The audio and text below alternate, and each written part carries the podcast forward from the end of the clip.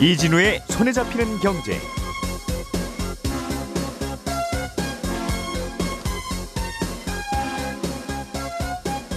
안녕하십니까 이진우입니다. 서울시가 대규모 재건축 아파트 밀집 지역 네 곳을 토지거래 허가 구역으로 지정했습니다. 이 토지거래 허가 구역이라는 건 구체적으로 어떤 것이고 그리고 아파트 단지가 토지거래 허가구역으로 지정되면 뭐가 달라지는 건지 그리고 아파트 가격에는 어떤 영향을 주게 될지 잠시 후에 자세히 짚어보겠습니다. 앞으로 상당수의 암호화폐 거래소가 문을 닫을지도 모르겠습니다. 새롭게 시행되는 법 때문인데요. 어, 혹시 거래소가 문을 닫으면 투자자들의 코인, 돈 어떻게 되는 건지 그리고 어떤 이유 때문에 문을 닫게까지 되는 상황이 벌어지는 건지 이 내용도 함께 알아보겠습니다.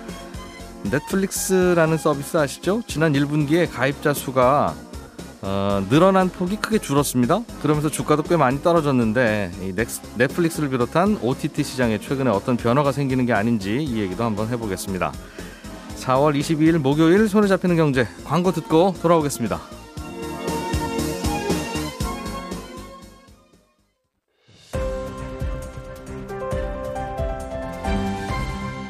이진우의 손에 잡히는 경제.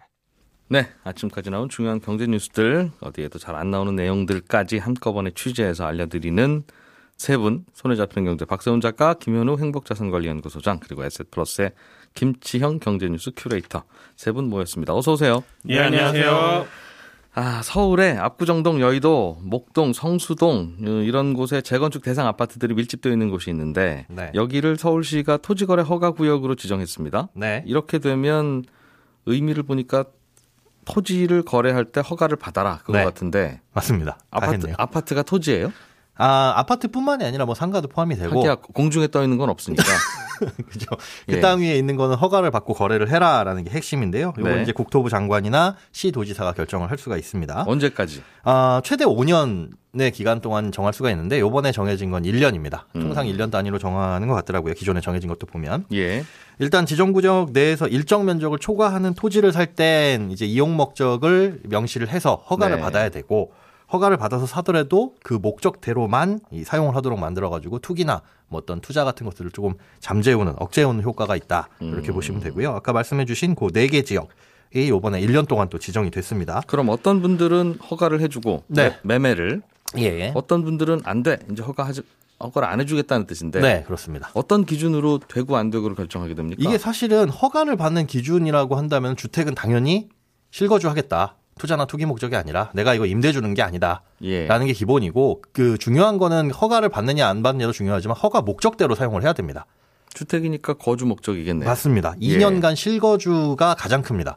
그러니까 아. 이- 이걸 사서 전세를 준다거나 네. 뭐 아니면은 그죠 전세 아니면 중간에 매매를 한다거나 예. 어, 2년 동안은 팔지도 못해요. 그러니까 요게 이제 금지가 되는 거고 예. 그러니까 갭 투자가 사실은 금지가 되는 거죠. 그럼 반드시 이삿짐 싸서 들어갈 분만 살아. 그렇습니다. 전세대가 다 들어가실 분만 전세 끼고 사는 건 안 된다. 네. 그게 바뀐 거군요. 그동안에는 이런 낡은 아파트 전세 끼고 살 수 있었는데. 그렇죠. 뭐 전세 끼고 갭 투자라는 걸 할 수가 있었는데 그게 안 되고 예. 뭐 만약에 허가 없이 몰래 거래를 했다 한다면 그 거래는 당연히 무효가 되고요. 음. 또 2년 이하의 징역이나 토지 가격의 30% 이하 벌금을 물게 됩니다. 예. 그리고 허가를 받고 들어갔는데 아까 말씀드린 그 실거주 요건을 채우지 않는다. 음흠. 그걸 어기게 되면 그걸 취득하더라도 어, 강제 이행 명령이 내려지고요. 예. 그다음에 지키지 않으면 취득가액의 10% 이행 강제금이 매년 음. 이 부과가 됩니다. 이미 서울의 잠실, 뭐 삼성, 대치, 청담 일부 지역은 이미 토지거래 허가 구역으로 묶여 있죠. 그렇죠. 이게 6.17 대책에 나왔었는데 그것 예. 때문에 이제 예, 올해 6월 22일까지 현재 묶여 있는 상황입니다. 이게 거기 이, 그 지역을 제가 한번 봤는데 네. 어, 어, 거부된 게 딱 세 건이에요. 신청했다가. 아, 허가를 해주세요라고 네, 했는데 신청했는데 거부된 건 세 건인데 상가가 두 건이고 예. 아파트가 한 건인데 그 한 건은 중국인이 살겠다고 하는 바람에 아. 이 사람이 실제로 칠거주를 할지 안 할지가 불분명해서 거절했어요. 아, 그 사례 말고는 대부분은 다 허가를 해주긴 했습니다. 하기야 그 뭐 요건 맞춰서 신청했을 네, 테니까 그렇습니다. 이게 일정 면적 이상의 거래 토지를 거래할 때는 네. 반드시 해라는 건데 그러니까 아파트는 아파트- 대지 지분 18제곱미터더라고요. 그러니까 대지 지분 18제곱미터가 과거 잠실에는 거기 해당이 안 되는 그러니까 대지 지분이 굉장히 작은 아파트가 해당이 있기는 했었다 그랬더라고요. 아주 초소형 아파트 10평대 아파트는 거기서 싹 빠져나가는 바람에 네. 요즘 아주 인기라고 하더군요. 허가 안 받아도 되는 그러니까요. 그 동네에서. 그러- 네. 음, 알겠습니다. 그렇게 되면 이제 그럼 재건축 대상 아파트의 거래가 좀 덜 활발해지겠구나. 네. 아, 그런 효과가 있겠네요. 그렇죠. 그런 효과, 이제 억제 효과가 있다. 전세 끼고 재건축. 사는 분은 이제 못 사니까. 아예 못 산다고 생각을 하셔야죠. 음. 이게 이제 그래서 재건축 재개발 대상 아파트의 가격 앙등을 막기 위한 것일 텐데 네. 이렇게 막아놓으면 이제 나중에 한꺼번에 오르겠죠? 아무래도 그렇겠죠. 어, 나중에는 어차피 이제 들어가서 살든 전세 끼고 살든 매, 매매할 수 있을 시기가 올 테니까 그렇죠. 일단 잠시 브레이크는 걸어두자. 네네. 이게 원래 재건축 재개발 아파트도 진행되다 보면 이때 이후에는 사셔도 어차피 새 아파트 안 드립니다 하는 기간이라는 게 있죠. 맞습니다. 원래 있었습니다. 그런 것들에 대한 안전 장치가 일단 하나가 있는 게 이제 조합원 이 지위양도 금지라는 명목이에요. 이게 이제 재건축 가장 첫 단계라고 할 수 있는 조합원 설립 인가를 받게 되면 그 이후에는 어, 조합원으로서 입주권을 받을 수 있는 권리, 그러니까 입주권 전매가 금지돼 있습니다. 조합이 설립되고 난 다음에 사면 그렇죠. 그 아파트 산 분은 나중에 재건축돼도 새 아파트 못 받고 네. 그냥 현금 현금 청산된다. 청산. 예. 시세 따져가지고 이모 현금 받고 나가세요라고 하는 건데 다만 네. 이제 예외 규정이 몇 가지가 있어요. 네 가지가 있는데 그 중에 그래도 현실성 현실 가능한 게 뭐 세대원이 모두 해외로 이주하거나 음, 아니면 어 2년 이상 체류를 하거나 예. 음. 음. 혹은 1세대 1주택으로서 소유 10년 그리고 거주 5년을 충족하는 경우에는 전매가 가능합니다. 음. 근데 현실적으로 안 팔죠. 하기야 뭐, 뭐 재건- 대- 매물이 많지는 않았겠죠. 네네네. 그런 거 가끔 나올 때 살 때도 본인이 전세 끼고 사는 게 가능했는데 이제는 안 된다. 네, 그렇습니다. 알겠어요. 정책 취지는 알겠는데 이것도 참 이번에 새, 로 시장된 분이 예. 오세훈 시장이 기존 버- 정부의 부동산 정책을 비판하면서 음. 아 집값 오르는 거 조금만 참으면 그리고 나서 공급을 좀 하면 길게 보면 집값 안정될 텐데 예. 그걸 못 참아서 그렇게 그 쪼이고 세금으로 하는 바람에 집값이 이렇게 엉망이 됐습니다라고 해서 네. 어떻게 좀 다르게 하시려나 했더니 본인도 이제 좀 오르려고 하니까 바로 이렇게 묻고 그러면 물론 이제 재건축 재개발의 진도가 안 나가지는 않을 거예요. 이걸 맞습니다. 묻는다고 이 직접적인 어, 영향을 미치지는 않아요. 그렇긴 하나 네. 놀라는 건 비슷하구나라는 걸 아무래도 이제 예, 재건축 음. 중심으로 뛴다는 소리가 나오니까 알겠습니다. 어떤 상징적인 뭔가 있어야죠. 음. 토지거래 허가구역으로 지정한다는 건 그런 의미였고 박세훈 작가님 취재해 오신 내용 좀 잠깐 보겠습니다. 이게 네. 이게 오늘 굉장히 중요한 내용 같군요. 네. 암호화폐 거래하는 분들은 이 얘기 잘 들으셔야 되겠습니다. 어, 그렇죠.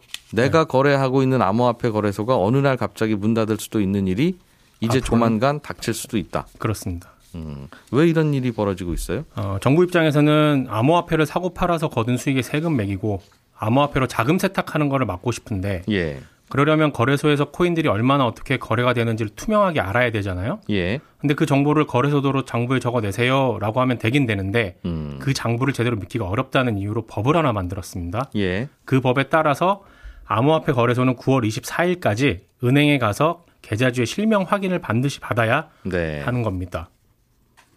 거래소가 그렇습니다. 거래소가. 거래소 한 명이 가서 그럼 거래소 대표이사가 받으면 되는 거예요? 아니면 거래소에서 거래하는 모든 분들이 실명 확인을 받아라 그 말이죠? 거래소명.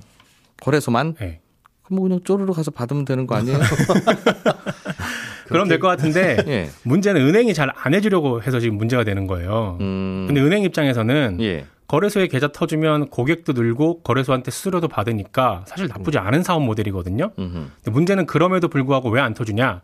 제가 은행 쪽에 전화해서 취재를 해보니까 이거 예. 취재 좀 어려웠는데 앞으로 실명 계좌를 거래소에 내주려면 예. 거래소가 자금 세탁 방지 능력을 제대로 갖추고 있는지, 거래소가 코인하고 돈을 제대로 보관을 하고 있는지, 사업을 계속할 능력이 있는지 이런 걸 은행이 다 심사를 해야 됩니다. 네. 이 말은 거래소에 대한 입증 책임 은행이 다 지라는 건데 음. 혹시라도 거래소에 사고가 터지면 은행도 네. 공동으로 책임을 질 수도 있다는 얘기라서 은행들이 아무래도 거래소에 실명 계좌 터주는 걸 망설이는 거죠. 음. 그러니까 거래소에 지금 그 인가 안 받은 그 실명 확인 안 받은 거래소도 있군요. 그렇습니다. 그러니까 고객들이 그 거래소에서 거래하려고 할 때 내가 김현우인지 박현우인지 네. 뭐 가명을 쓰는지 사실은 그 냥 계좌 하나 만들어 드릴게요 할 수도 있다는 거네요. 네, 어, 일부 거래소들은 음. 이게 거래소에 대해서 조금 주식하고 헷갈리시는 분들이 계실 수도 있을 것 같아서 예. 말씀을 드리면 주식을 거래할 수 있는 거래소는 사실 KRX 거래소 하나잖아요.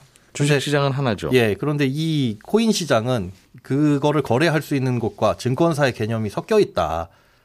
거래소가 여러 곳이라서 예, 거래소가 여러 곳입니다. 그래서 이 코인 가격이 지금 얼마입니까?라고 물으면 아, 이 사람 그렇게 물으면 어떻게 어떤 거래소에서 거래되는 가격을 묻는 그렇죠. 거야?라고 남대문 시장, 동대문 시장 이런 것처럼 다 음. 다르게 형성이 되어 있다. 이렇게 보시면. 그렇군요. 그래서 그런 거래소들마다 은행이 뒤에 항상 있어서 실명 확인을 다 해주고 해야 이제 혹시라도 돈이 돌거나 코인이 돌면 나중에 추적이 되는데 예. 지금은 은행 돈 서로에게 이체시키면 누가 누구한테 돈을 보냈는지 나중에라도 다 알 수 있잖아요. 네. 그런데 거래소들은 그걸 못 믿겠다 지금. 네. 그러면 다 해주면 되는데 은행들은 은행들이 예. 뒤에서 실명 확인을 해주면 되는데 네. 그걸 은행들이 안 해주겠다는 거죠. 그렇죠. 예를 들면 거래소가 해킹 당했다. 그럼 이건 거래소가 일차적으로 책임이 있지만 아니 은행 니네 이거 제대로 검증 안 했니? 라고 은행 쪽에 책임을 물릴 수 있다라는 거고 코인 거래소 사장님이 혹시라도 나쁜 맘 먹고 횡령을 하면 예. 이거 역시 은행에게 책임을 물릴 수도 있지 않겠냐는 겁니다. 그러니까 은행 입장에서는 거래소랑 손잡고 계좌 터주는 것보다 네. 리스크가 더 크다는 건데 여기까지가 공식 루트를 통해서 알아본 내용이고 이고요. 공식적인 은행의 입장은 이렇다. 그렇습니다. 제가 추가로 조금 더 알아봤는데 네. 여기저기 업계 사람들하고 또 통화를 좀 해보고 그 내용을 말씀을 좀 드리면 어, 정부가 지금 암호화폐 거래소를 가능하면 줄이고 싶어하는 게 아니냐. 예. 그래서 은행들을 압박하는 거 아니냐라고 추측들을 하고 있습니다. 지금 거래소가 한 100개 정도 넘는다면서요? 그거는 아무도 모릅니다. 사실은 알 수가 없어요. 하기야 웹사이트 하나 만들어 놓고 여기서도 거래하세요 하면 거래소니까. 그러니까 폐지 한 한다고 해도 뭐 폐지를 했는지 안 했는지도 모르고 음. 어, 그래서 그냥 대강 언론에서 한 100개 정도 추산하는데 아무튼 아무것도 어, 몇 개가 있는지는 정확하게 파, 파악이 안 되고 예. 어, 정부가 그래서 은행들을 압박하는 거 아니냐는 건데 어, 정부가 압박을 하니까 은행들 입장에서는 거래소들 실명 확인 서비스 해주고 싶어도 안 해준다 이런 추측을 업계에서는 하고 있고 음. 어, 정부가 특검법을 만들어서 암호화폐를 제도권 안으로 들이고 관리를 하려고 했다면 음. 거래소 심사 기준을 정부가 만들어서 은행에 주지 않았겠느냐 그걸 안 하고 은행대로 다 하라라는 거는 이거는 사실상 하지 말라는 거다 이런 얘기들을 그러니까 하고 어떤 있습니다. 눈치 없는 은행이 어떤 거래소랑 손잡고 실명 확인해주면 나중에 뒤에 가서 정부한테 혼난다는 거죠. 그렇죠. 은행은 정부의 눈치를 볼 수밖에 없거든요. 이 친구야 지금 거래소 숫자 줄이려고 하는데 너 허가 막 내줘. 되게 눈치 없네. 이런 얘기를 그럴 거예요. 사실 은행은 수익이 되면 위험한 금융 상품도 팔다가 혼나기도 하고 그러잖아요. 네, 그러니까 안 하려고 하면 안 할 핑계가 얼마든지 있는데 네, 이거 나중에 저 손해 남은 고객들 항의를 우리 어- 감당 못합니다. 안 팔겠습니다. 해도 되는데 그래도 돈 되니까 가져다 팔았다가 또 나중에 사고도 나고 하잖아요. 네. 그러니 여기도 하려고 하면 은행들이 얼마든지 할할 수는 있으나. 그러면 그 지금 거래소 네 곳, 1, 2, 3, 4 네 곳만 은행들이 실명 확인을 해준 거래소라면서요? 예, 그렇습니다. 코인원, 뭐 코빗, 네, 빗썸 뭐 이 정도? 업비트. 네, 업비트. 네. 이렇게 네 곳만 그렇다는 거면 이거 말고 다른 거래소들은 그럼 문 닫아야 되는 거예요? 어, 닫을 수도 있고 안 닫을 수도 있는데 예, 은행이 안 해주면 예, 안 해주면 9월 24일까지 은행이 안 해주면 닫을 수밖에 없는 상황이 되는 거죠. 그렇겠죠. 은- 네. 어, 실명 확인을 안 받은 거래소, 그러니까 고객들의 실명 확인을 안 받은 거래소는 문 닫으라. 그렇습니다. 그런 뜻이니까. 야, 그러면 다른 거래소들 입장에서는 좀 억울하기도 하겠습니다. 1, 2, 3, 4등 거래소는 왜 해주고 예, 5등부터는 왜 안 해주냐. 저기도 네. 다 업자들이 하는 거지 무슨 나라에서 하는 거 아닌데. 네, 그렇겠네요. 그렇죠. 어, 거기에 대한 정부의 답은 아직 없습니까? 어, 아직은 없습니다. 아, 근데 지금 문제가 뭐냐면요. 예. 이 거래소가 문을 닫으면 그 거래소에 넣어둔 코인하고 돈을 빼서 다른 거래소로 옮겨야 되는데 고객들이 그렇죠. 예. 문제는 내가 거래한 거래소가 내 코인하고 돈을 제대로 관리하고 있는지 아닌지를 알 수가 없다는 거예요. 음, 주식 같은 경우는 예. 저희가 다양한 증권회사에서 주식을 사지만 결국 그 돈은 예탁결제원으로 넘어가서 예탁결제원이 보호를 하고 있는데 예. 코인은 지금 전혀 그런 게 없다 보니까 혹시라도 거래소가 나쁜 맘 먹고 횡령을 했다면 못 받을 수도 있죠. 이미 횡령하고 있을 수도 있죠. 예. 그럴 수도 있고요. 사실 가장 그게 왜 그런 구- 그게 왜 그런 구멍이 있어요? 그런 구멍을 이제 메꾸려고 이런 특급법 같은 게 나오는데 음, 이게 문제는 9월 24일까지 그때 가가지고 아 저희는 내일부터 내일부로 이제 문 닫습니다 네. 하는 게 아니라 중간에 그냥 문 닫아버리고 먹튀해 버리면 그것도 뭐 답이 없다는 거예요. 어, 어차피 업자니까. 예. 사실 그게 그게 가장 걱정입니다. 사실 그 걱정 때문에 정부가 거래소들 은행하고 이걸 하고 있는 거라고 봐야 될 것 같아요. 음, 같습니다. 그러니까- 거래소라는 게 네. 아니 내 돈이랑 내 코인을 거- 서로 거래하는 게 아닙니까? 뭐 예를 들면 중고마켓처럼 아, 원래는 그렇게 해야 되는데 네. 있는 것처럼 하고 얼마든지 거래상으로는 나타나게 할 수 있으니까 예전에 실제로 보유 안 하고 거래가 일어난 것처럼 했던 몇 번의 사례가 있었거든요. 그래서 어, 은행에서 이렇게 어느 정도 결제에 대한 보증을 해주지 않는 곳은 예. 허용을 하지 않겠다는 게 정부의 입장으로 저희가 해석하는 게 맞을 것 같습니다. 그 거래소에다가 코인과 돈을 넣고 거래를 하더라도 네. 진짜 코인, 진짜 돈은 거래소한테 일단 맡기고 네. 그렇죠. 맡겼다는 증서를 받아다가 서로 거래를 하는 곳이 거래소인데 네. 맡겨 놨- 놨잖아요, 내가 지금. 맡겨놨는데 제가 거래소인데 그 맡겨놓은 거 가지고 마트 가서 장 보고 집 사고 차 사고 했는지 안 했는지 아, 그 고객들은 지금은 숫자만 가지고 거래하니까 그렇죠. 그돈알그 수가 없죠. 코인 그대로 거래소가 잘 보관하고 있는지 우리 못 믿겠다. 할 턱이 없죠. 예. 투자자들은 그렇군요. 숫자를 숫자를 가지고 거래를 하는 거니까. 그러니까 그래서 사실 처음부터도 이게 코, 코인 같은 거래할 땐 네. 아무 곳이나 거래하도록 해서는 안 되는 거였는데 그렇죠. 처음부터 그랬어야죠. 예. 그런데 그럼 정부가 거래소 만들어주고 여기서만 하세요 그러면 와 어, 합법화됐다 야 이제 정부에서 뭐 하라고 한다. 그럴까봐 네. 어, 못했던 거죠. 야 이거 어렵겠습니다. 그러면 어느 날 갑자기 사고 나는 거래소도 있고 그, 그럴 것 같은데요. 그러니까요. 빨리 뭐 좀 대책이 나와야 될 것 같긴 한데 아직까지는 어. 여기에 대한 대책은 안 나오고 있는. 있습니다. 자, 다른 얘기 하나 해보죠. 어제 발표된 어, 회, 회사의 실적이긴 한데 네네. 예, OTT 서비스의 글로벌 1위 업체 넷플릭스 네, 주가가 그래서 간밤에도 꽤 떨어졌어요. 음, 그렇습니다. 하루 전 거래 장 끝나고 나서 실적이 발표됐는데 가입자가 감소한 건 아니고 즈- 증가한 폭이 생각보다 적었다는 거죠. 그렇습니다. 그러니까 증권 시장에서는 이걸 호재 약재를 구별을 하는 게 예. 실제로 이 숫자가 줄고 늘었냐보다 흔히 말하는 가이던스라고 해서 예상치하고의 비교를 하는 경우가 되게 많거든요. 그러니까 기대치보다 이게 너무 못 미치면 아무리 늘었다 하더라도 주가가 빠지는 경우가 많고요. 음. 기대치가 굉장히 낮았는데 그거보다 덜 낮으면 어 이거 그래도 선방했네 그리고 주가가 오르는 경우가 있습니다. 근데 이제 넷플릭스가 딱 그 사례인 것 같은데요. 그러니까 넷플릭스가 어, 지난 1월에서 3월까지 신규 가입자가 398만 명이 증가를 했어요. 그랬는데 전년도 그러니까 작년에 1분기에 1,600만 명이나 늘었거든요. 음. 그리고 월가에서 예상은 이번 1분기에 625만 명 정도 신규 증가할 거다라고 생각하는데 그 절반밖에 안 됐던 거죠. 그러다 보니까 실적은 나름 선방을 했는데 실적을 좀 늘었거든요. 예. 그럼에도 불구하고 주가가 이 얘기가 나오면서 장 전에 한 11%가 빠졌고 실제로 장이 열리고 난 이후에 또 7%가 빠지면서 한 오- 주당 550달러 정도 하던 게 500달러까지 깨지는 그리고 종가에는 뭐 500달러 조금 넘어서는 정도 예. 가격에서 마감을 했습니다. 그래서, 그래서 이익은 늘었는데 왜 가입자가 생각보다 안 늘었나 했더니 가입자가 안 늘어난 건 사람들이 가입을 잘 안 해서 그러니까 우린 잘 모르겠고요.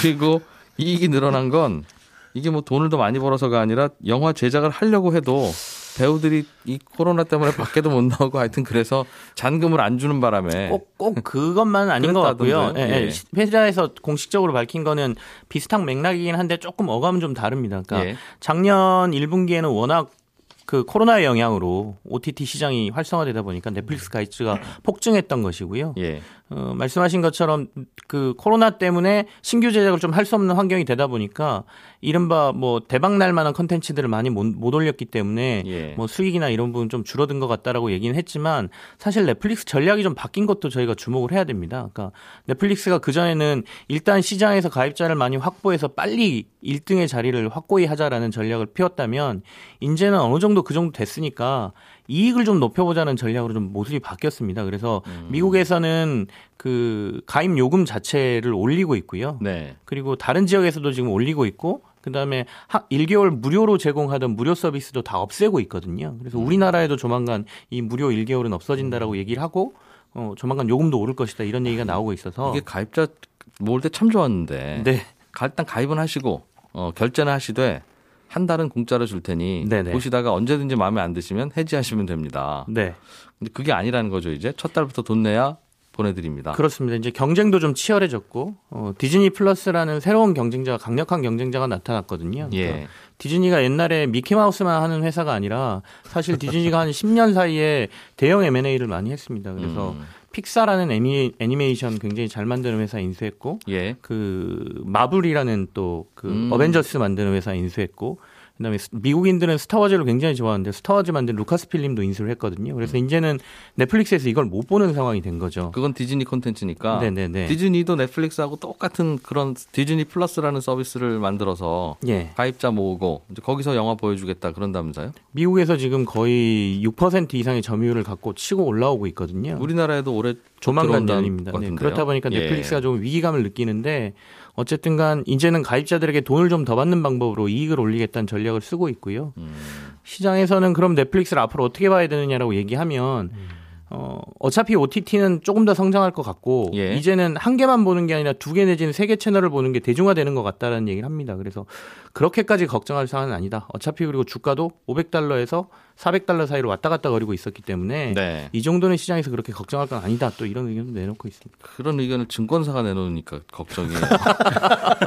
매- 맨날 괜찮대 증권사.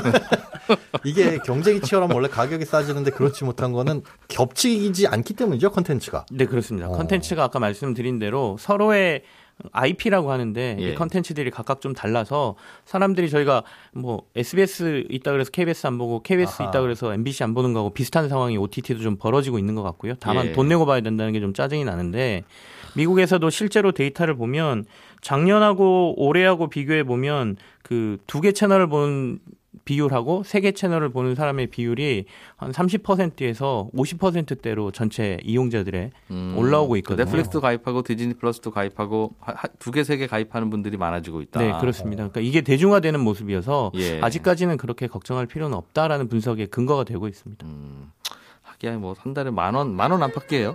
그렇죠? 음. 자, 오늘 중요한 경제 뉴스 여기까지 살펴봤습니다. 세 분 고맙습니다. 네, 감사합니다. 예, 오늘 또 11시 5분부터 시작하는 손경제 플러스에서는 어, ESG 경영 도대체 이게 뭐고 왜 갑자기 이렇게 뜨거운 이슈가 되고 있는 건지 살펴보겠습니다. 11시 5분에 뵙죠. 고맙습니다.